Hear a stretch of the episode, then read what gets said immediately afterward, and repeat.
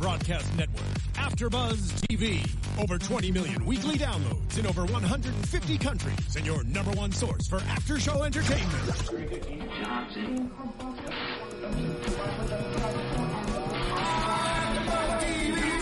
TV, the destination for TV superfans, producing after shows for over 300 of your favorite TV shows, interviewing celebrities and showrunners, and bringing you behind-the-scenes exclusives. All thanks to E Entertainment's Maria Menounos, producer Kevin Undergaro, and internet leader Akamai.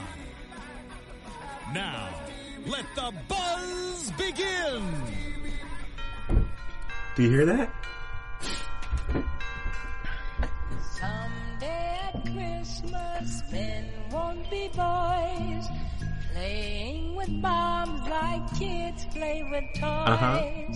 One warm December, our hearts will see a world where men are free. Yeah, I'm gonna start crying. I love Christmas so much. But now this song is gonna forever have a negative connotation because of this episode. Welcome, guys, to your AfterBuzz TV Scandal After Show crew with our sparkling white grape juice today. Um, this is the winter finale, and we are excited to be here and dissect and analyze this episode. I'm Emil Ennis Jr., joined here with my beautiful, handsome, amazing gladiators. Hey, what's up, everybody? I'm Cornelia. Hi, Gladiators. I'm Sophia Stanley. And I'm Bam Erickson. Can I say something about the music really quick? Yes. Um, I think that Aretha Franklin and Stevie Wonder should be the lifetime artists for Scandal, uh, the soundtrack, because every other episode we're hearing, uh, we heard two Stevie songs today. We heard Aretha. They are just the soundtrack to Scandal. Yeah. That's a good point. I'd agree with that.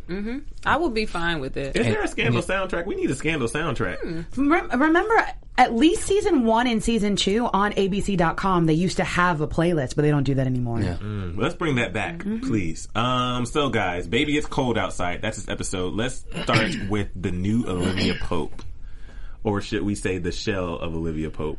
Um, we saw in this episode that Olivia is now truly ornamental, and everything that Mellie predicted and said would happen with Olivia if her and Fitz got together and she entered into the White House came true. So what we had here at the beginning, we saw Olivia in the White House. She was on the cover of magazines, and I think we already knew that the relationship with her and Fitz had changed dynamics because, first of all, the way he moved her into the White House. But then it was the moment at the very beginning of the episode when he points to the dress. I like that one, and it wasn't like a.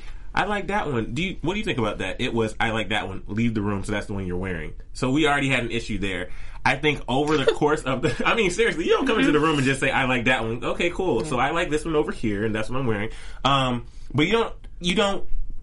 Anyway, as the episode went on, within the first five minutes, you start to see the banter between Olivia and Fitz, and see that the dynamics have truly changed. Like, for example, the line where she says, I know the schedule, you don't need to tell me I have a brain. Like, he's literally treating Liv as if she is just a puppet and she is to do any of his bidding. And we got to the dinner, the saddest moment, the saddest moment was when Olivia was there, she was smoozing, doing everything that Fitz wanted her to do, and it was when the woman said, the senator's wife said, I need your help. And you saw Liv perk up because she thought, oh, oh, somebody needs me, like in the OPA type situation. And she was asking about rep- recipe for snickerdoodle cookies. Mm-hmm. Really, guys? Yep.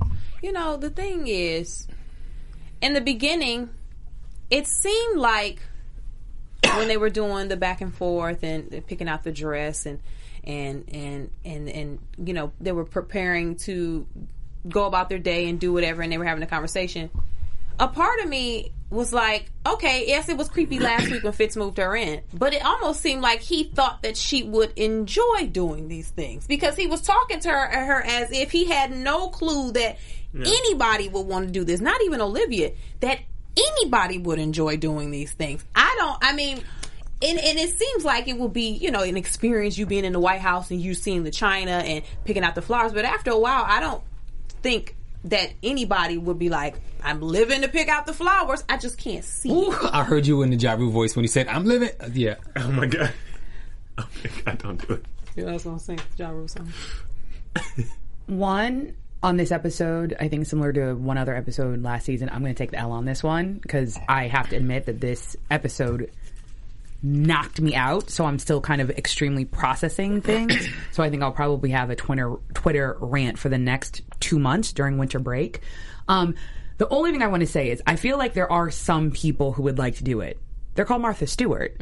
And they're someone who that's what their career would have been in doing. So I think it's twofold. I think not only was he unaware that that some people may not want to do these types of things, it's also do you not know your girl? So I feel like on so many levels, and I think that the, the importance of the closet scene was again, normally we only see Olivia wearing a dress in isolated inci- incidents, instances. I can't say that word. Um, the entire opening scene, that's all we saw her in, is dress after dress after dress. And even the way that she was looking at her closet, it's very different than the closet we normally are used to seeing, which is that of a extremely successful business woman, not a trophy and or a Stepford wife. Number two, I think anytime a man kind of orders you what to wear is a little bit disheartening, but specifically when you're someone like Olivia Pope, who is used to not only being in control, but she's a fashion diva. Mm-hmm. So she definitely doesn't need the president to give her advice in terms of what it is that she's supposed to wear. I think that he was making her less than ornamental because he was even forgetting that, like, dude, I know your schedule better than you do. So you actually don't need to tell me what I need to do to smooth. I actually tell you. So I felt that that entire opening, um, um, back and forth with them was proof of what we saw at the end, wherein he was in fact punishing her. Because he was deliberately treating her exactly opposite than he has treated Olivia in the past. He so quickly slipped into the role of not only telling her what to do, but assuming that she wasn't able to process information. So even when he said, and I can't remember the scene when he goes, Oh, are you listening to me? And she's like, I heard every word you said. Again, I'm a crisis manager. I'm the Olivia Pope. I could literally listen to 10 different conversations and then transcribe all of them in Farsi. Well, uh, for me, um, Olivia Pope. Well, what did you think you're gonna? What did you think was gonna happen? You think you were gonna just walk into the White House and all of a sudden become Hillary Clinton? You knew if she didn't want to uh, accept him moving her into the White House, she should have stopped and she should have she should have put her foot down right there and be like, "No, what you doing? Take my stuff, take it back over to to Olivia Pope Lane. I'm not moving in." And she should have put her foot down. Then when you were uh, mentioning the whole thing about um, um, when she when he asked, um, "Are you listening to me?" She uh, she was the position that she was in, she looked like she was not paying attention. So I'm going to defend Fitz on this one. And then second of all, um, um, gosh, I just I lost my other point. But if she didn't want to do it, I'm gonna- She should have. She should have put her foot down a long time ago. I'm- but oh, I know what I was going to say. And then I'll let you- I, I knew um, that would make him remember. Then, thank you. Then That's how we work. When they were having when they were having conversation, Fitz said, "I know this is some. I'm paraphrasing. I know this is something that you don't like, but you know we're just we're doing this for the sake of blah blah blah blah blah." So she knew this. No, but again, when she when he says we're doing it for our ratings, it's not our ratings, it's your ratings. I don't benefit from this. Them liking me in an ornamental capacity is the exact opposite of what I have built my entire life trying to achieve. Well-behaved women do not make history. She is being a well-behaved woman who will be forgotten, other than Hillary Clinton, um, uh, uh, Jackie Onassis, um, Eleanor Roosevelt. Name me the other first ladies, and Michelle Obama. For for which reason? In general, Oh. you don't know who the hell they are because it's irrelevant to our dialogue as Americans. Nan- Nan- Oh, yeah, okay. Betty Ford and Nancy Reagan. You're supposed to help me out. I, but I, I know we're the I was Democrats. saying, Oh my goodness. Right. No, so I think that when he's saying that again, it is purely for him. He wants to rebuild his popularity. She's never built a career on being quote unquote likable as that type of an ornamental woman. She actually has built her career actually being um, an irritant. Being a problem, but being the actual fixer of a problem when it does in fact arise. That's the first part. Something that you said when you said that when he moved her in, she should have put her foot down. I think that even though I understand what you're saying logically, that doesn't make sense emotionally. We have to remember she thought that by the truth of the reveal that she had in fact let her father out and or that he, she facilitated his escape, she thought she was going to lose Fitz. She thought she was going to lose him, let alone that she thought she possibly was going to jail. So the fact that not only was she freed and charges were dropped, and then all of a sudden he moved her in, she's still processing the situation because she's like, oh crap, I didn't lose my boyfriend. I didn't lose at that moment what she thought was the love of her life. She couldn't have. So she, I think, was like, okay, I'm going to try to make this work. Like, yes, I know that I did facilitate the escape of my father because I didn't want to marry Fitz for a, a, a myriad of reasons, but I'm at least going to try and attempt to do it because maybe there is some new normal that I am unaware of. So I actually commend her for trying. Um, listen, Olivia, this whole back and forth thing, you you you you were put into the White House. If you didn't like it, leave. And that's Okay. what she did. Yeah, and and I and backing it up, I think the look on Olivia's face when he moved her in says that she knew right then it wasn't gonna work out. So I'm kind of I'm kind of on the side with with Bam. Yes, she knew she just got her boyfriend back, but you can tell by the look on her that she was like, "Oh, this gonna be some bull." Like she knew it. She knew it at the top. It was gonna be some bull. Yes, she wanted to see where it went, but it ain't going nowhere. And then also with, with See, the, and can I say something? What's up? I actually think it went beyond somewhere. This is, and I know that that you guys probably aren't Olitzers, and the reason that I have to say that I think I'm going to take the L. There was, even though there was an agitation, there was a cleanness, and I'm sorry for jumping forward, but there was an eerie symmetry to the Rose Garden scene that, for me as an Olitzer, broke my heart. This wasn't a back and forth. This was similar to when Cyrus had his actual naked scene. This was them truly exposing the whole totality of who they are as individuals, but more importantly, as Fitz and Olivia standing in the bright, melting light of the sun. I think I think it's the first time they've actually been this honest with each other, not Agreed. within the midst of romance, not within the midst of love, not within the midst of one minute, but in the midst of life. And this isn't a back and forth. This was a definitive. This was a definitive. And I can't even. And obviously, can you see? I can't even say what the definitive is. My fellow Democrat, I have to side with um, my Olitzer over here. but fine. For this No, it episode, was a good point. It was- it was a- it was a good point. And I wanted to wait, but I was going to ask you guys, if you want to jump for it? I think I just want to jump for it and just dissect this whole thing because in this episode, what we got was something that I was not prepared for. Um, first, I would like to say, um, do not tweet me spoilers, and that's that's not. I'm not saying it rude or anything, but just we watched on the West Coast, so I was there was a spoiler. that Somebody tweet, don't tweet me spoilers because that ruins if I know something's coming. So that's just a I'm being just don't tweet me spoilers. On another note, though, back to the show. Um, what we got here when we started to see the evolution of this this relationship in the White House, it goes back to what many of us many of us have said at least once on this after show where and they said it on the show, they don't know each other. They don't know each other. Like I know you guys here. I know you guys outside of here. I don't know any of you guys in your personal lives, like in your apartment. What we do in our apartment is different than what we do in public. Meaning, mm-hmm. we have a certain relationship. Our dynamic is different than what it would be if we entered each other's quarters, if we enter into a different type of relationship with each mm-hmm. other. So, yes, it's it's what Fitz said when he says you loved me and you liked me when I was unavailable.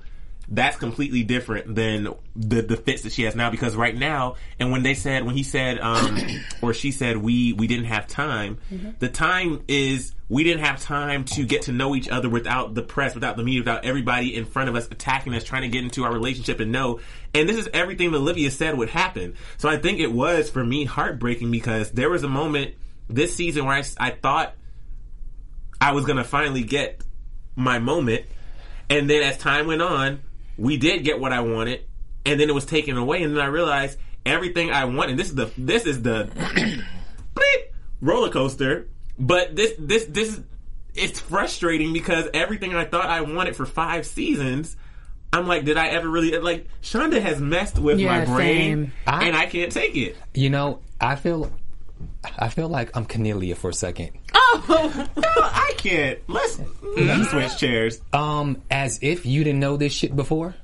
No, but what?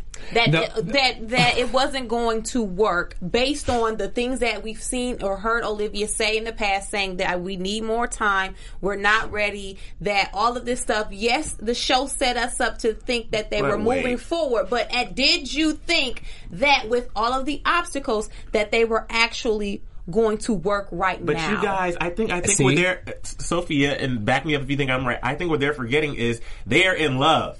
Like Yeah. I think you guys are just looking at the Tina facts. Turner said, "What's love got to do with it?" Though, But it's everything in this situation. Yeah. It's Some- everything. You can love somebody, but you can't. Sometimes you can't be with that person. So again, knowing that they loved each other, but knowing that Olivia had set all of these obstacles, and she said when when a woman says something.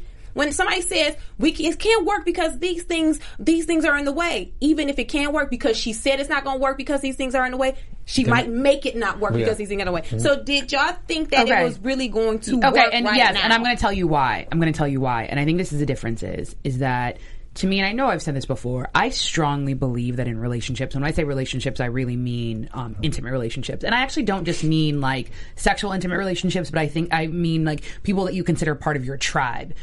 I think that they need to phys- they need to stimulate you physically, spiritually, and mentally. So yes, if you're not like in things, physically is not part of it. I think that what you guys are talking about is the mental stimulation. And I think that what Emil and I are talking about is the spiritual stimulation. To me, there is no doubt that spiritually they are soulmates. That their souls are connected, that they they they orbit within the same solar system, that if one dies, the other will die. If one ceased to to to go around the sun, the other would, would cease to go out with uh, around the sun. Which to me is very different than mental.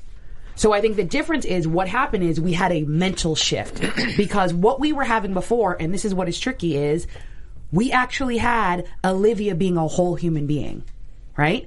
And Olivia was interacting with what she thought was Fitz as a whole human being, or she was getting the best best of Fitz. What happened when she moved into the White House is she stopped being herself. And or she started being half of herself. And that is why abby said you're good at this. And she said i know. And that's when she realized she was dying because she's actually good at this. So she became half of herself and fitz became the whole of his himself. That literally shifted the orbit the actual planet shifted on its axis does that kind of make sense i know i'm going it very sense, metaphysical but it, do- to me, it doesn't answer. it does answer the question Did you think it was going to work right now? Yes, because honestly, and maybe I'm the romantic, that sometimes I do believe that the soul is powerful enough to overwrite uh, overwrite logic. In the same way that that's the whole concept of dreamers. Like the whole concept, and I need to go there to go there. The whole concept of this town is not built on logic; it's built on magic. It's built on the fact that I believe that I have a dream in me that is so powerful that regardless of what someone tells me that I don't have the face for TV or I don't have this or I don't have that, that I feel that I have a voice with which someone wants to hear. I, Right? Oh, sorry. It- Which is very different than logic. And arguably, you can say Oprah, you can say Viola Davis, you can say um, Julia Roberts. They told her like she didn't have the look. All of those people, they went off of sp- a pure spiritual belief, not off of logic. I think that to me, the thing that keeps this show an evolution, a revolution, a movement. The reason that we're still doing this after AfterBuzz show, even after the bullshit that was season four, is because we believe in the magic. We don't believe, believe in the logic that yes, if the way you start is the way that you end. We believe that these people are soulmates. We believe that the end goal was that they would be together. You want to know why? Because we all believe in it for ourselves. We all believe that regardless of anything, I'm about to cry. I don't know. but regardless of anything, like what you feel in your heart can be. It doesn't matter logic or anything else. There's too much wine. I don't know what's wrong with me. I'm probably this. hormonal. Give me this. But like that's what I believe in. That's too. why I watch this show. I, you I, know what? I had a rebuttal, but I'm not going to But even listen, no, no, no. I can't. I can't. Oh, I, I'll, I'll say this. I'll say this. Come on, I, oh my gosh. Cornelia, to answer your question, I actually did believe that there would be a happy ending. Right now. Even e- b- before before the before the fallout. Take the wine back. Oh my god. Before the uh, before Oh before the fallout, I actually believed that everything was going to be okay. Why? Because when you are in their situation, you think everything is going to be great. But when you're looking outside the uh, looking outside the relationship, judging as I'm doing, then of course, obviously, I'm going to judge. But uh, but originally, before the shit hit the fan, I was like, oh, everything's going to be perfect, blah blah blah. Because you tend to forget about other things when you're wrapped up in love. No, I agree with that. If Olivia would not have said what the problem was going to be going in, Mm-hmm. she said what it was going to be. so she no, and I and I no, I'm just saying. So for me, when you know when you set something up for failure, yes, you can have faith and yes, you can be a dreamer, but faith without works is dead. But so, then you tried it. But because she but- tried it, but yeah. she said before she even tried it what was going to happen. So it's like when you speak, it's like don't speak negativity over my life. Yeah. She spoke it over her relationship. Very true. But also, let me just she said it. She does, but also at the same time, how many of us have been in relationships, friendships where you knew from the very beginning that that shit was not going to last, but you wanted to write it out just because. Eh, but as- you, but you knew it Right. wasn't gonna. But you knew so that's it wasn't going to work. But all I'm saying is that although she may not have known this, she loved him enough to give it a try, despite the despite what the personal outcome could be. That's all I'm saying. um, I, and, and I'm and I'm gonna leave it at this. I remember, y'all remember when Janet Jackson, and James DeBarge was in uh, when they were married. Barge. Yeah, James, they said they fell in love at the. They said they fell in love at the wrong time, and I believe that with Fitz and and Liv, they are in love. But unfortunately, in order to make this work, they simply fell in love at the wrong That's time. what I said right but, now. right now, but you know, by the by the finale, you know, we're gonna be eating our words. Maybe. That got way too real, too emotional for me. But go ahead. Because I have another point uh, uh, outside of Fitz and Liv. What's your point? Every time something goes wrong in a relationship, Fitz always brings up Mellie. So to me, that's not only did not taking aside that Olivia said what was what wasn't going to work. He's still wearing his wedding ring.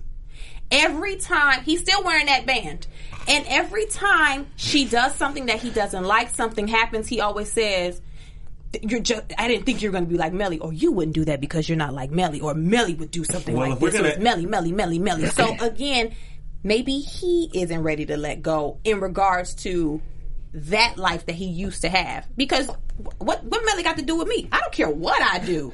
If I'm with you now, you're not gonna bring your ex wife up every time something happens. Now that is a problem. Well, that right there is telling, and that that that right there, Cornelia just spoke the truth because that right there says that one, he he isn't ready, and the reason why is if you, this is more they're they're both not ready because one, everything that we saw shows that yes, Olivia predicted what would happen. But did she really fight for it? No, because think about it. The first thing she did when things got hard, she went to the moonshine, which means that Mellie, whether she knows it or not, infiltrated her mind and planted that seed that said, this is not going to work. This is what's going to happen, right? So Mellie already infiltrated. The fact that Fitz keeps mentioning Mellie every time shows one, he's not ready for Olivia because he is putting Olivia in Mellie's place, and you cannot sub somebody in and expect to have the same type of relationship. So by him putting Mellie in that or putting Liv in that same spot that Mellie was, and not seeing, okay, I am now with the woman who owns who she is. She is a big dog. She is not ornamental. She is the love of my life, and I cannot treat her differently. That is on Fitz. I blame Fitz for that, and they both have their own equal issues they need to work out. I don't. Well, I don't blame Fitz. Don't take it away. I don't blame Fitz. I know, Yeah. right? Like, I don't blame but Fitz. literally, You Eddie. don't blame no, Fitz? but Eddie, if you can hear me and you can actually bring me more, I would love you. Oh my forever. God. Oh, I can't.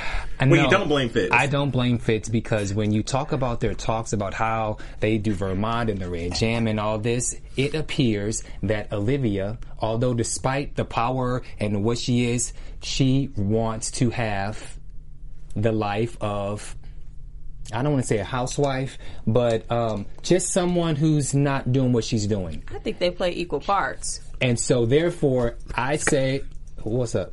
He said the wine is coming. Sorry. Praise God. I was like, what's going No, on? literally. Yeah, yeah. Thank you. We have the Yeah, yeah. best. Oh no, but really, can we? We take really a, do. We No, have we to need to do. We need definitely to do a commercial break for various reasons, and really, like, I know that Thanksgiving is coming up, so I am grateful and I'm thankful for so many people, including everyone on the Fab Four and everyone here at AfterBuzz. I am obviously hormonal, and thank you, Eddie, our engineer, for listening to my call for wine. But Listen. really, seriously, you guys, if you are on iTunes, make sure that you stop what you were doing, that you rate, you comment, and you subscribe. So what do you do? You go directly to iTunes, you rate, comment, and subscribe, and always rate five stars. And really, we read your comments. We literally, it helps us think about what we're going to talk about and where the season or the episode is going to go. Um, and if you are watching us live on YouTube, make sure to stop and press the thumbs up button saying that you like our show. But don't leave a comment if you're watching live, wait until it is over and leave a comment because then we can actually read them. So again, you go to iTunes, you rate, comment, and subscribe. We read every single comment. Tell a friend. And if you are on YouTube, make sure to press thumbs up. And if you just need an extra shot of conversation, this just wasn't enough, and you want to see us get real, go and listen to Happy Hour on iTunes. I swear to God, guys, our Happy Hour podcast is the shit. We talked about Ronda Rousey, we talked about Charlie Sheen, we talked about um, Paris attacks, and then we ended with, "Come on, Patty, Patty." Y'all know what I'm. If you don't know what I'm talking about, you need to listen to our podcast on Happy Hour. Um, and then also we have Black Hollywood Live here at AfterBuzz, which is a sister network. Black Hollywood Live. They talk about politics, love, fashion, all different types of. Uh, all different types of shows for your different interests. So if you're interested in that, it's blackhollywoodlive.com. So make sure you check that out. It's our sister network. So support, support, support. We're gonna come back to Olivia and Fitz because we can talk about that all day. But I want to not forget the rest of the episode because we're trying to keep it tight today, and we clearly we. Thank you. Thank you, Marissa. Like on the real. Thank you. Emotional episode for us. Um, let's talk about Mellie. We talked about the new Olivia. Let's talk about Mellie. Mellie came here and she slayed this episode. This is the Mellie we have been waiting for. Like Mellie came in and she Yes. Fought for what she believed Yes. in. She she she owned up. She because at the beginning of the episode when she went into the office, Mellie she was was kinda stuttering. kind of weak. She was stuttering. She was mm-hmm. timid. And then we got the Mellie that we have all wanted to see. The Mellie that is confident. The Mellie that is intellectual. That's mm-hmm. bold. That's willing to fight for what she believes in. Mm-hmm. When that Mellie shows up. And I'm gonna have to bring Fitz into this, and you guys know why. Because when Fitz was talking to Olivia, he kept saying, "She's doing this to tank me. She's doing this uh, to to get back at me." It has nothing to do with you, Fitz. Well, he thinks everything is about him. God, All roads lead lead to Fitz was season three. We on season five. seriously. Uh, what? It almost seems as if Oh, bourbon. Y'all, we got to get it. Was somebody's, somebody's stomach growling? I'm starving right now. I I'm want some sorry. hot wings. For Oh my real. god! And why am I going to jump in front of him? And I think I know what he's going to say. Oh he's my basically that God. Olivia and Mellie basically have switched roles. Yeah. Is that what you're about to Yeah, say? I was gonna say that. In addition to that, it's like Fitz.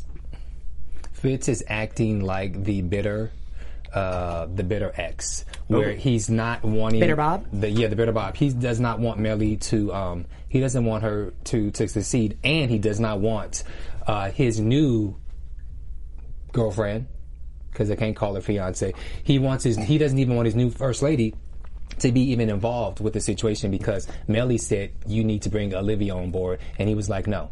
So- Abby. Abby. Oh, yeah, thank Abby you. is sorry, yeah. He wanted Abby to. Uh, Abby wanted uh, uh, Liv to come on board, and he was like, no. So he was being a bitter Bob in his feelings, not wanting his. Di- they're not even divorced yet, right? No, they are. She's on the papers. Okay. Remember? It's So, official. That's why they're doing this whole PR so, campaign. So he doesn't even want his ex-wife to succeed. Like that is on some real low scumbag It makes sense though. shit. It Mm-hmm. doesn't make sense, but at the same time, would it kill you to support her? Yeah, for him. or or or this is going to be the thing. There's a difference between um, deliberately wanting someone to fail, supporting, and then not supporting. Not supporting her is fine, but wanting her to fail is different. Do you get what I'm trying to say? I'd rather him be passive. But for him to actually kind of say, like, I can't believe she's doing this, she's doing this, you know what I mean, to get to, back to me, that means that you want her to fail. That I'm not okay with. Um, I actually need to go back to Mellie, and the reason being is, is I mean, obviously, if you watch any of our shows, I think you know that I'm really like a nerd and I pretend to be cool. So my undergrad degree originally was politics, and basically that's what I went to school in DC for politics. So for me, every aspect of the scenes with Mellie, like I was screaming at the TV. I was like, "Oh my god, she's gonna do a filibuster!" Like I was so geeked and so excited because I think that what Shondaland is doing and what Shondaland has always done, and I think this is the reason why this show is so relevant being set in the nation's capital and the reason why there's an underlying theme of the republic. There's an underlying theme of who wears the white hat who really protects the people is she is subtly in the guise of entertainment showing us not only how our our our political system works but in essence how it doesn't work. So initially you think, oh my goodness, I can't believe that Mellie is actually creating a stink over a discretionary fund regarding Planned Parenthood. Then when she steps up, knowing from our perspective that she's going to lose, because that's what we thought. We thought there's no actual way that she can win. She's really just trying to create a problem because that's who Mellie is. However, as Mellie started to re- read each line item of the bill, and we started to see what was not discretionary, I don't know if I wrote some of it down.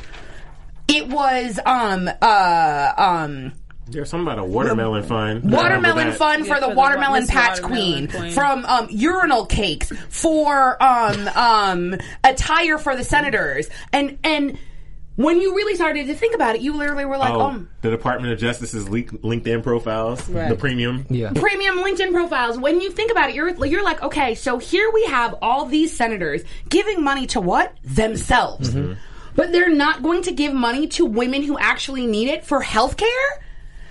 I think at that moment, everything that we've been saying for Mellie, step up and actually have a platform that is more similar to Hillary Clinton and or Michelle Obama.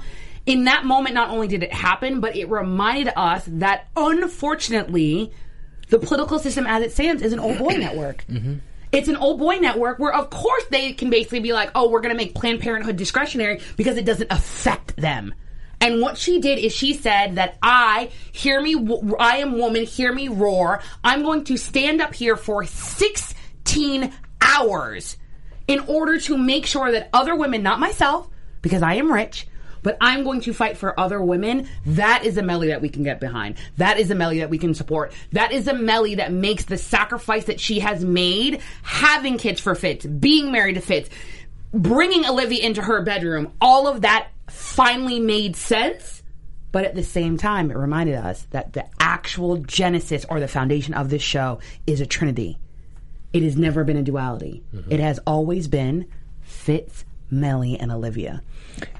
What about the what about the several women that was in there that was disregarding Mellie, uh, catty, you know, gossiping and caddying with each other rather than standing forth with Mellie? I totally disagree with you. I don't think they were catting and gossiping with one another. I think that what we don't realize They were is- laughing at her. No, and but that, that's not gossiping and catting. And the only reason I say that is Mm. something about the use of those words seem demeaning, and it seems demeaning because they are women. Oh, okay. Meaning you would not have said that if it was men. Okay. Right? What they were doing is they were dismissing her. They did not think that she could win, so therefore they were thinking, you are just wasting our time because we want to go for Christmas. That's number one. Number two, I think the problem is, is that when you have, oh, sorry, I don't mean to get, get political, but when you have individuals that aren't either personally connected to their constituents and or do not believe that that like what affects you affects me then you need to be scared as a constituency of who's running your country or who is your senator and who is your congressman. That's what was happening. They weren't concerned about running the country. They weren't concerned about a bill. All they were concerned about was going home for Christmas. Despite the fact that I could have my numbers wrong, but most congressmen and, and senators, they work maybe 120 out of 365 years. 120 days out of 365. How many days do you work? Too um, How many. many days do you work? How many days do you guys work? You probably get what? Two weeks off? Don't get me started. No, but that's the that's the problem. The problem is it's it's all of these things, and so I think that's what Shonda was trying to show us is that this republic that we keep talking about. This is the republic. This is who's making decisions. So that's why people like now Mellie, why it's important. And in a weird way, that's why she's telling us that Fitz and Olivia can never be normal.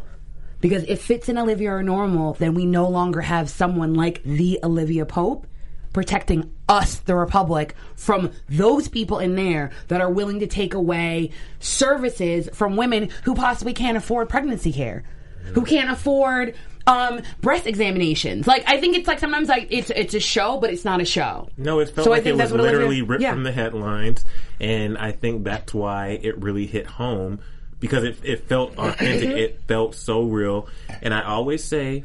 If you want to make change in this world, don't go looking for a problem. Find something you're passionate Yeah. about and pursue that. Yeah. Um, And oh, I was gonna say, well, what do you guys think about the fact that Olivia then went to help Mellie?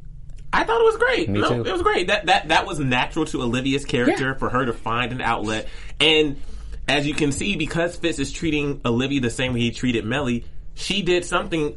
One because she was passionate about what Mellie was saying because it was Mm-hmm. so disrespectful. He was looking at the screen and saying, "There's no way that Mellie actually cares or believes what she is saying."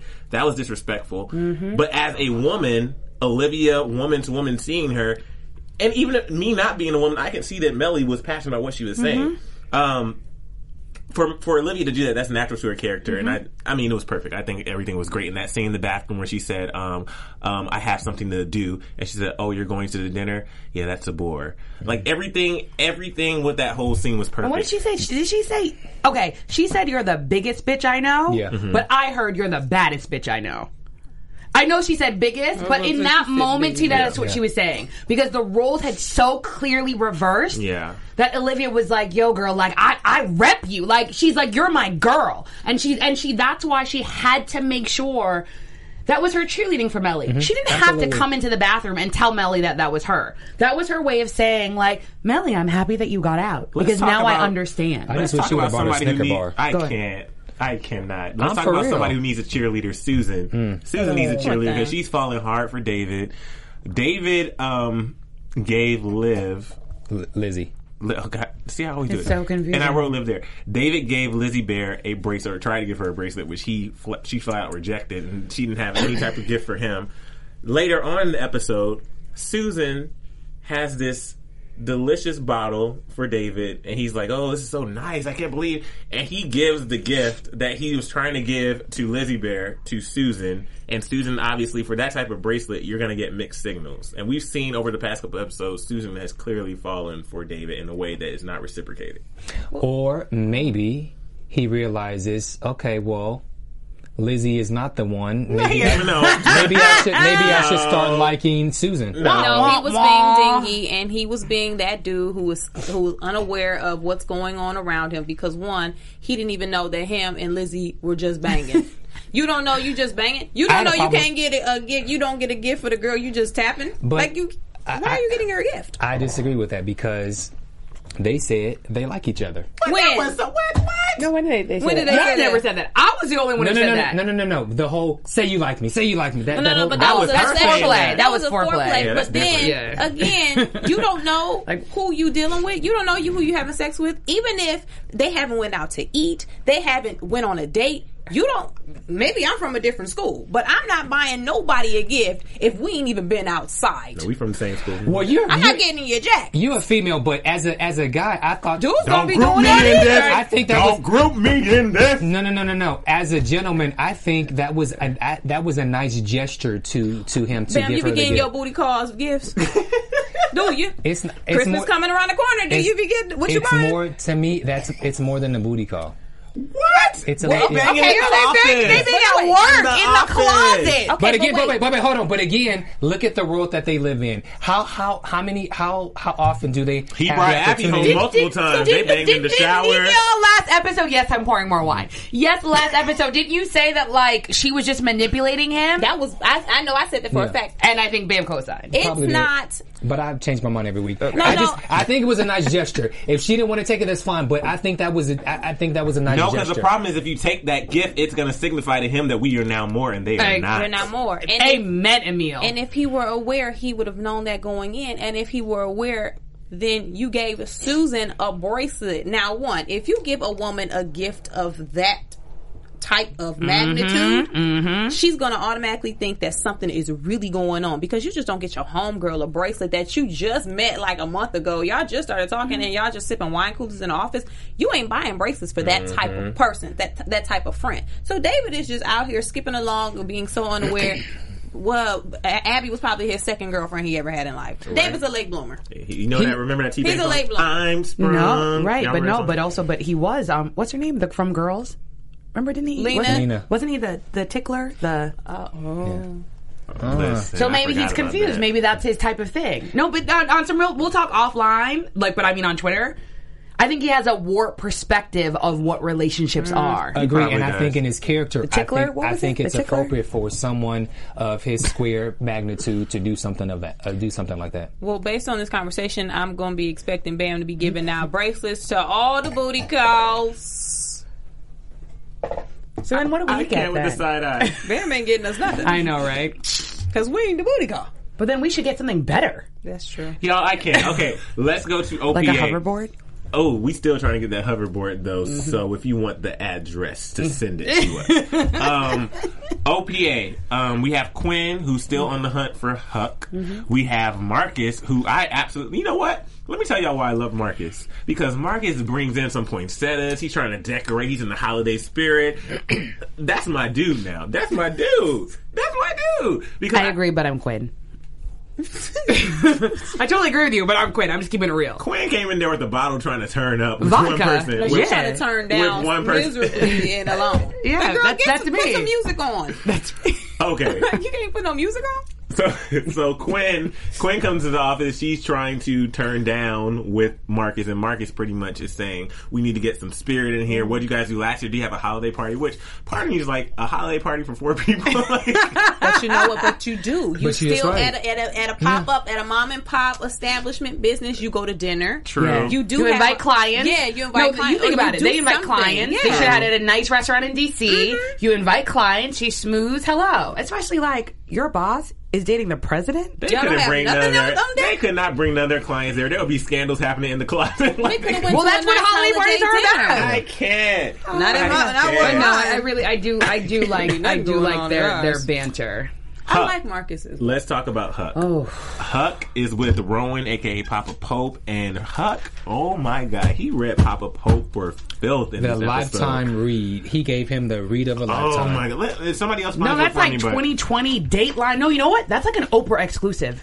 like when I'm trying. If anybody finds it before me, what I need because I need to find what Oh, Huck said to him. I wrote down some of this stuff. Oh, no, that's not it. The first thing he said is, he goes, "You are nobody's father. I Mm-hmm. am not your son." And then, oh, I have it. okay, So Rowan was trying to get to Huck because Rowan is trying to. He was trying to get Huck to go back to the beast that he is. Rowan asked about Javi. Oh. We all know Javi is Rowan or is Huck's son. He was asking about the family. He was saying, you know, your uh, your ex wife. She had all types of people in and out of there. I monitor her. Javi is better off without you having a father that's half. He went in. So then he tells um he tells uh Huck tells Rowan he flips the script and says, "Did you see the things they said about Olivia, your child?" Then he proceeds to say, "She's not yours anymore. She's his. Do you think she loves him, or she's doing this to spite you? You failed." does she hate you? Does she love him, or does she hate you that much? I wasn't expecting that from Huck, but it was so good to see Rowan shook for once in scandal Yeah, history. he was like tearing up. He was he was really broken after that. And and can I say something? I literally, and we all know that I watch and we all watch the show very interactively. I was literally shaking back and forth. Like, you know, when you rock, like you're a little bit cuckoo, cuckoo, cuckoo. No, really. I was like scared. Like, I was like, I don't, like, I was like, I've never, because I think this is the thing is, and we say this at least 20 gazillion times each season, Guillermo is amazing. Give him an Emmy, man. Guillermo is fucking amazing. I had to curse. Mm-hmm. He hits the pocket in a way that it's like it's scary. And then he's telling the truth. And then he hits you. And then he comes for you. And then he pulls back. He's brilliant. Yeah. So every time it's almost like I feel like I am actually the victim. So in that scene, I felt like I was Papa Pope. So that fear, that desperation, and when he said, So which of the white boys is she opening her legs to?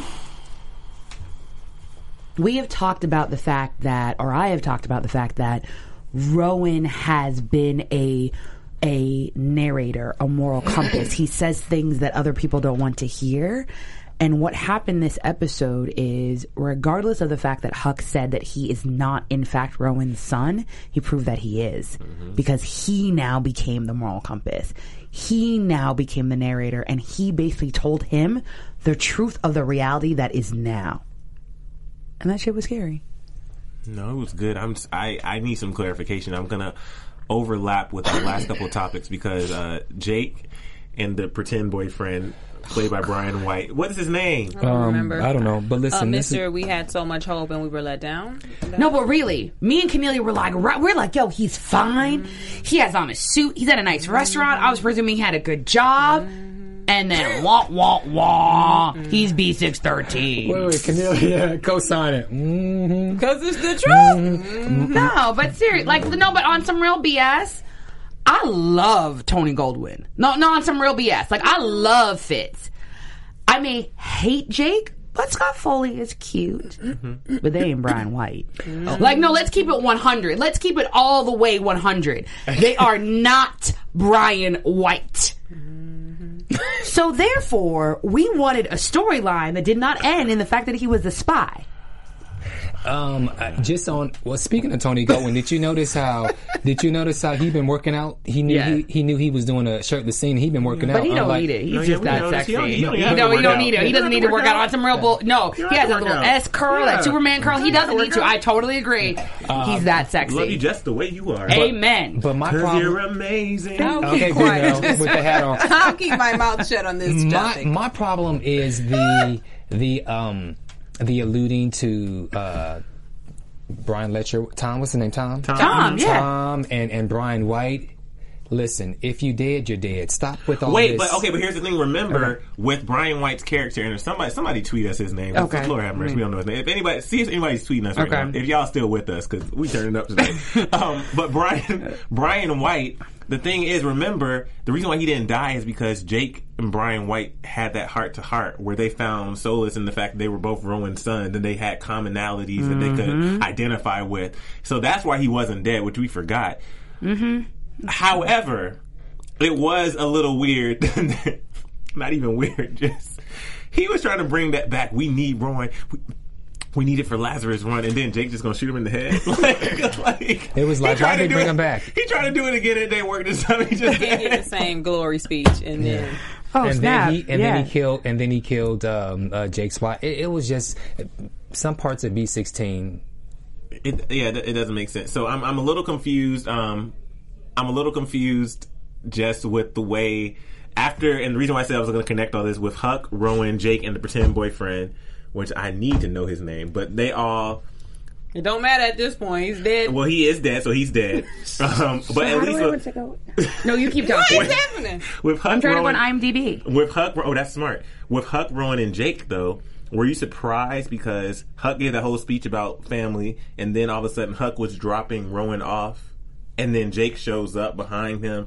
I was expecting somebody else to die the whole time. I totally was. I was expecting That's it, and name? I'm and because I'm over the whole B six thirteen and anything related to B six thirteen. Me too. I was wanting at least two of them to get popped. I'm over. Mm-hmm. I'm tired of. I like Rowan and I like his character and what he brings, but. Mm, the B six thirteen thing is old. I'm over it. Sophia kill- found his get rid of name, I think. Sophia, what's his name? Franklin Russell. Oh, yeah, that doesn't well, even make sense. No. Boy, you're just gonna call him Russell because that does. I mean, that's late. Ain't sexy. That ain't sexy. But I feel My like he name's also had it. Franklin. No shade on anybody named Franklin, however. Yeah, oh, that's true. That's true. however, Because my name's Sophia. I yeah. mean, And I'm Emil. That's French. You can make that shit. Emil. I guess Say it Sophia. Emil. Mine is actually Arabic. Camellia is just neighborhood. It's a neighborhood. No, it's Kenny and Ophelia. Kenny and that's real neighborhood. That's real. That's if you ever go to neighborhood. Cornelia's comedy shows, you find out where her name came from. That it's funny. Kenny and Ophelia. Then where did your name come from? um long story Oh my Okay. God. Man. Are you gonna tell us all point? I want to know. Um, okay, so Rowan. So you say you were surprised that Huck dropped Rowan off, and then Yes. Jake showed up, and I was expecting somebody to die, Yeah. and I'm just a little confused. You know, because and this is gonna jump forward. In the preview or in the in between between Scandal and How to Get Away with Murder, they were like, "So, OMG, what did you think about that cliffhanger?" I'm like, "Was that the cliffhanger?" Jake and him walking into the house together, back as a team. I'm over B six thirteen, so I'm just But no, but you know what I think it is, and we and I think we talked about this season four. There's a certain marketing aspect that we've never been a fan of. No, really. Like we just like watching the show, but whenever they go, OMG, I don't need I'm no not feeling it. hashtag. Oh my god, there's an amazing cliffhanger. I don't need that either. Do you know what I mean? Just present the show because to me, the show ended in the perfect way that there wasn't a cliffhanger. Yeah. So I, I agree, there is no cliffhanger. You want to know why? Because I think that at that moment that uh, Jake killed Franklin, he realized that everything that that Rowan had said was in fact the truth. Now, you know I always have to do a little Jake hate.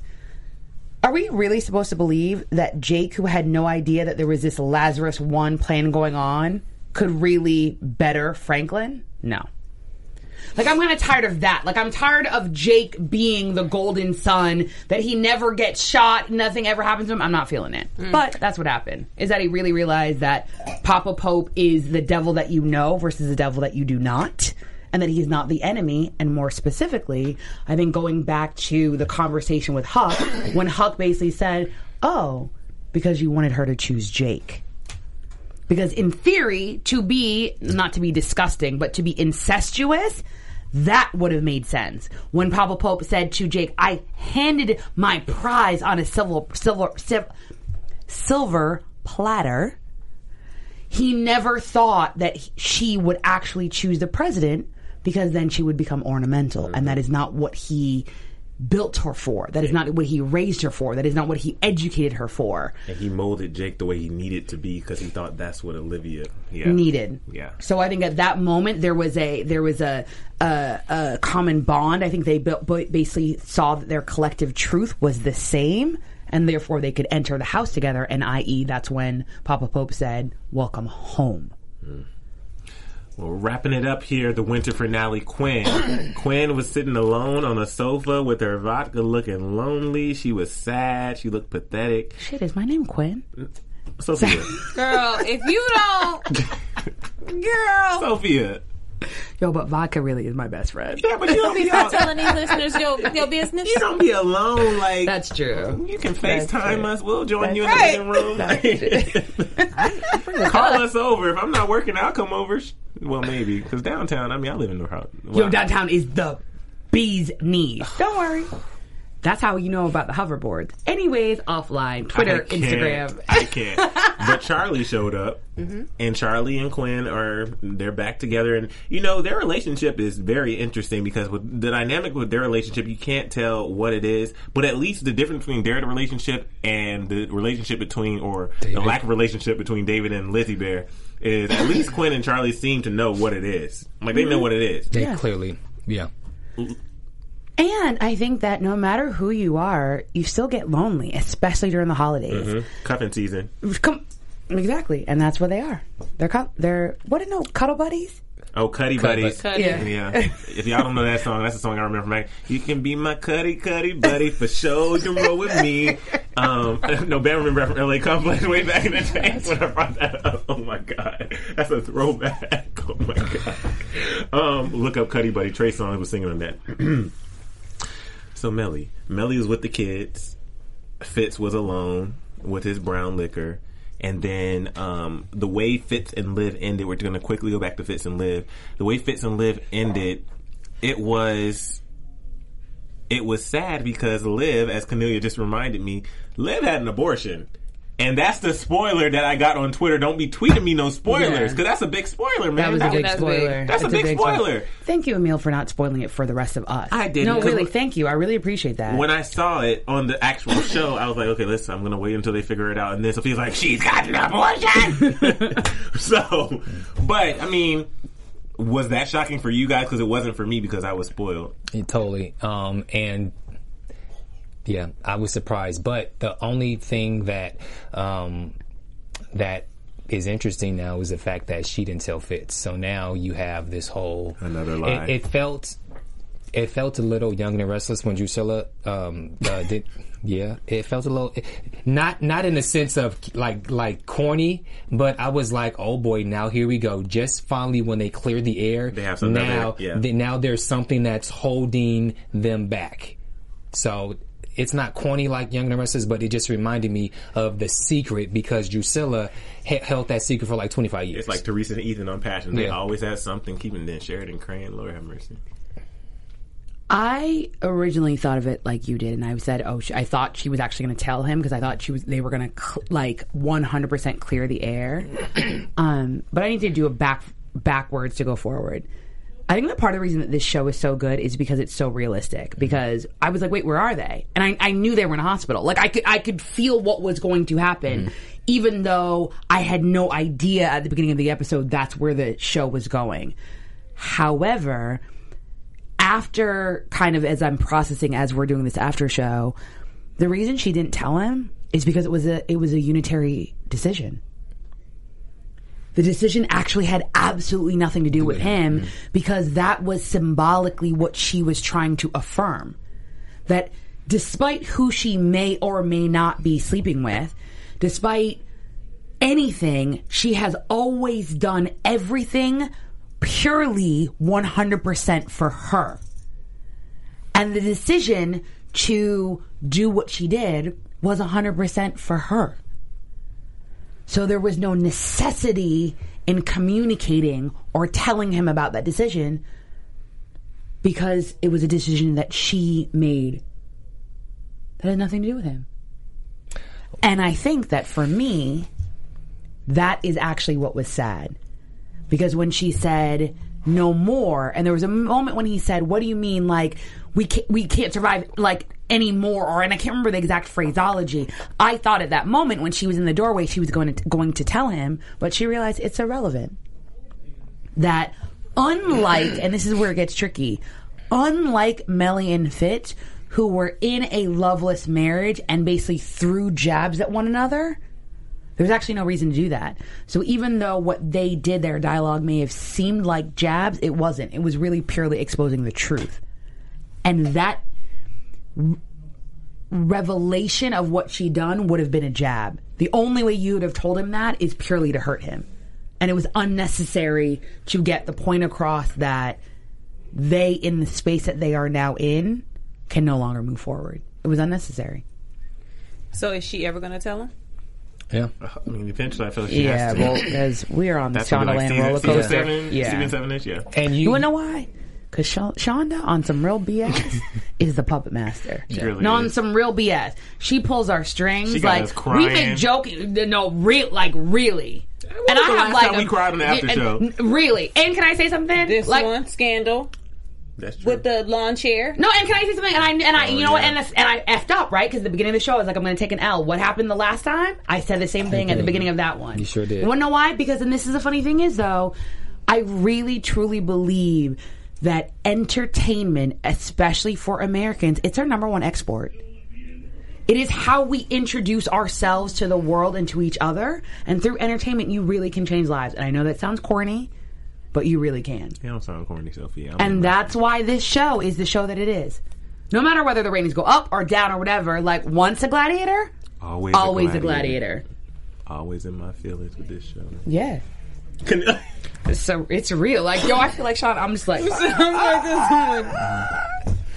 if y'all want to hear um, something from the Book of Cornelia, make sure you listen to Happy Hour. Oh the my last God. Call. If you don't know Chapter what last call is, and you're not a Happy Hour fan, um, all right, guys. 'Cause There's you still need to be. there- yeah, right. There's still so much to dissect this episode, but we are going to have to let you go. Mm-hmm. But before we let you go, we're going to go into Cornelia's cold piece of the week.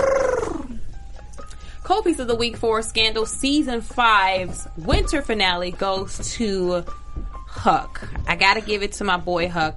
He's kind of been missing in action monologue wise for the entire first half of the season, but he's back and he read Papa Pope from the book of Shut Your Ass Up, chapter 6, verse 23 Not twenty. where he said, Get ye away from me with your vicious slander and lashing tongue, you devil, you.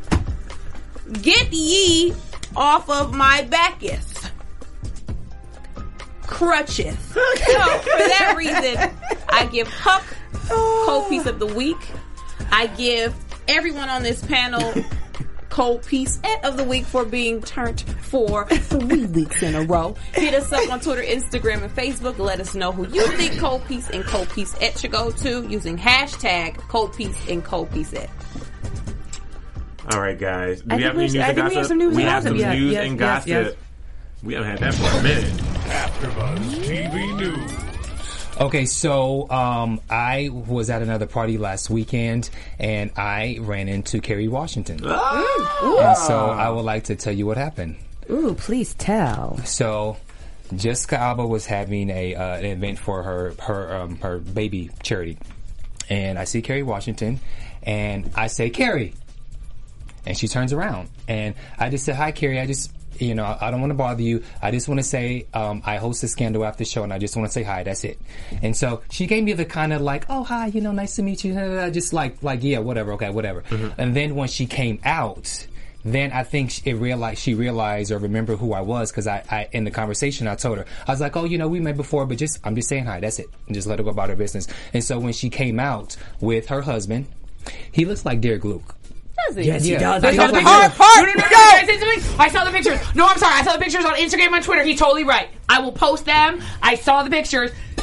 Babe is 100% right. I was like, yo, damn, Kerry. Okay, let me Damn. see the pictures. Like a light skinned Derek Luke. Uh, taller. Well, he's- He's no, tall. no, no, no. He's like, he's brown. Yeah, but he's much taller. Obviously, he's tall. He's like six When I three. say light, I mean like caramel. yeah. Yes. Like a caramel yes. Yeah. I forget when I say light skin. Okay, go ahead. Yeah. and he talks and everything. So really nice guy. Because you know, because you don't, you, you don't see him on the red carpet or anything. When you see him, Well, he he's just at, he, he- produces a lot of movies. He was actually behind Beast of No Nation, I think. He was one of the Yeah. producers behind that. So when you, I yeah. believe so. So when you if see him with, mistaken. so when you see him with the Kerry, you don't really see him speak, but very nice. So Kerry walked back up to me and said, um, she was like, "Oh my God, you know, it was so nice to see you again." And she started talking to me, so she obviously remembered. And I said, "Hey, do you mind if I share the story about us chatting and so forth with the um, with the AfterBuzzers?" uh, Who's listening and, and watching? And she said, "Absolutely, please tell them." Also, I ran into Shonda Rhimes. Oh. So and so I go. I say to Shonda, I was like, Shonda, hey, what's up? Um, I said, hey, what's up? Hello. I said, hey, Shonda, and she's like, hey. I, actually, she spoke to me first because she we were she saw me in passing, and I was just like, hey, you know, um, I'm Bam Erickson, and you know, I host the Scandal After Show. So then she stopped what she was doing, and she was like, ah, you're good, and I was like, oh, thank you. um, and then trivia. This is for just Shondaland fans, period. This has to do with Grey's Anatomy. I want you to guess what A-list Oscar-winning Oh, I know this actor. already. Oh, you already know this? Who's gonna- directing? Who's directing? Okay, so Cornelia knows, but there is a very big, big um, actor um, who's an Oscar winner who's directing an episode of Grey's Anatomy. Can you guess? Oh, You can we say it? Yeah. No, no, no, no, no, no, no. Oh, are you telling? Are you asking us or are you asking the Just- fans? just Uncle anyone. Denzel. Denzel, yeah. Okay. Mm, our uncle. Yeah, we know. Mm-hmm. Are you gonna I talk about the, you remember those pics Denzel. that when they did the memes from a couple of events ago? Oh my god. So But I can I say something though? And the reason though, and I just have to like support him. I don't know him. Literally I do not. But Kerry Washington Kerry Washington's husband, Nnamdi, the reason he doesn't speak is because you can tell that he is so secure in his manhood Absolutely. that he one hundred percent supports allows encourages his woman to shine in the way that she should because she's a mm-hmm. star mm-hmm. I agree. Like Taraji always says, "Shine, baby, shine." All right, guys, let's go into uh, predictions. No, actually, before Oh, before predictions, let's do a little bit more news and gossip. I unfortunately think that the producer and or the engineer does not have music for us, so I'm going to need your help singing with me Oh. because we have a very special birthday here at AfterBuzz. Oh, I feel, I feel like can we standing turn it up. up? I feel like standing up. Yay! Can we do? oh, they flickering the lights. Okay, turn up.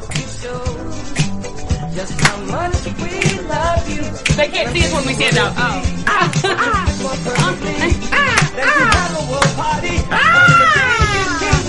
Happy birthday to ya. Happy birthday to ya. Happy birthday. Happy birthday. Happy birthday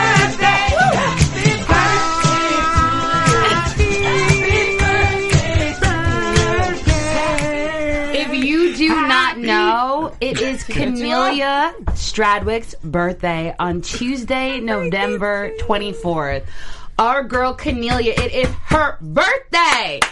And I don't know if you guys know, but if you watch us season one, it was only me, Bam, and Emil, and it was amazing. But we were like three. So what were we? The terrific three? That doesn't even sound right. The thoughtful three? I don't. I don't even know. But the minute Cornelia joined us for season two, we officially became the Fab Four. So again, we are beyond thankful that God and her parents, Kenny and Ophelia, brought her into this world. Yes, because yes. if not for that, we would not be the Fab Four, and we would not be here with you in the way that we are every single week here at AfterBuzz Scandal After Show. So please make sure that you go on Twitter and Instagram at Cornelia, and Tuesday, November twenty fourth, wish her a happy, happy birthday. Thank Hey, you hey. guys. And then if you're listening, you can send the hoverboard. Yes, the hoverboard directly to AfterBuzz, care of Cornelia Stradwick. And you can send some extras though. And maybe, on, and, and this is a little bit of a prediction for episode 28 of Happy Hour. She also wants an A4. Oh, five, girl, the five. Oh, sorry, the A5. I want the A7. I got a little bit confused. Yeah, and the I'll take- BMW i8. So, but that's another conversation. I'll take an A8 and an I8. Yes. Um, okay, um, really quick before we do predictions, um, Nia de Heia G said you guys forgot to speak on the abortion she had tonight. We we did speak on it. we talked about it. Yeah, and, and can I say something? I think we, we purposely glossed over it because I think it was a little bit too emotional for us to process in this moment. So I think we'll probably talk about it in Twitter during the winter break because we do have a very long winter break. What, we're back, what, February 3rd or something Yeah. ridiculous like that? And I think also We spoke enough. We spoke enough, and Yeah, we just we- need to see the aftermath of that. Right now, it wasn't really a lot to speak on regarding the abortion, so I just wanted to acknowledge that. Um, so let's talk about predictions. I don't have any. Yeah. I don't have any predictions. Me If they neither. didn't leave us with anything where I'm like, I wonder what's happening. Oh wait, I forgot though. Olivia got a new couch. She did get a new She couch. get- Thank but- God. and that's very symbolic. It is. That- We're about to enter a new phase in Olivia's life because that couch. She, I mean, she took the cushion out. Like, And who was it? I think it was Emil. It was either Emil or Cornelia goes, and it's dark. Mm-hmm. Again, was Cornelia. piggybacking off of last episode when Cornelia was like, uh, she needs to retire that white hat. I think that, and again, similar to the statement that I said, that um, well behaved women rarely make history. Arguably, specifically as a woman, you have to be an agitator. You have to be a troublemaker in order to set a new course. And I think that's what she has kind of stepped into with getting a new couch and specifically the fact that it is dark versus light. Yes, she is moving the dark force. is that a Star Wars reference? Bam. Yes, Oh, that we- is exactly what it we- is. we- it's alright. That means you about to watch because you understood what the ain't about- reference no, we was. ain't about to watch. Don't But worry. Bust Yes, the they are. No. Yes, they are. Bust Yeah, that is exactly Right. what that Can't get the was. movie. Right? But um, although When Anakin was a Jedi. closed, I can't. um, we do have to wrap up. So let's let everyone know where we can be found on social media. Oh my god, if you guys miss us during the scandal winter break, if you miss us arguing, if you miss us debating, if you miss us dissecting anything and everything, then make sure to follow our podcast at happy hour underscore TV on Twitter and Instagram. And you can listen to our podcast on iTunes, Happy Hour, a shot of conversation. And you can find me on all social media at Bam Erickson. And me, Sophia Stanley, at Sophia Stanley, Twitter and Facebook, at the Sophia Stanley on Instagram. You can find me on Twitter, Instagram, and Facebook at Cornelia. You can find me at Emil Ennis Jr. Dear God, how do I say goodbye? Who gonna break into boys name? Yes. How do I'm hoarse. I? I can't. Anyway, guys, we will be back in February. It's gonna seem like a long time, but like we said, we have happy hour to fill in. In the meantime, we still have uh, two episodes of Empire for you Yes. Empire fans. Yes. And yeah, we'll Happy be back soon enough. Happy Thanksgiving, Merry Christmas, Oh, uh. Happy Hanukkah, Happy Kwanzaa. Yes. Whatever you celebrate, if you don't celebrate at all, have a good life. You know, we love Yes, you. we love you. And we'll see you in the future. 2016. Yes. With oh, a yes, hoverboard. Yes. Happy New Year. Yes! Happy New Year. With a hoverboard. From executive producers Maria Menounos, Kevin Undergaro, Phil Svitek, and the entire AfterBuzz TV staff, we would like to thank you for listening to the AfterBuzz TV network. To watch or listen to other after shows and post comments or questions, be sure to visit AfterBuzzTV.com. I'm Sir Richard Wentworth, and this has been a presentation of AfterBuzz TV. Later. The views expressed herein are those of the host only and do not necessarily reflect the views of AfterBuzz TV or its owners or principals.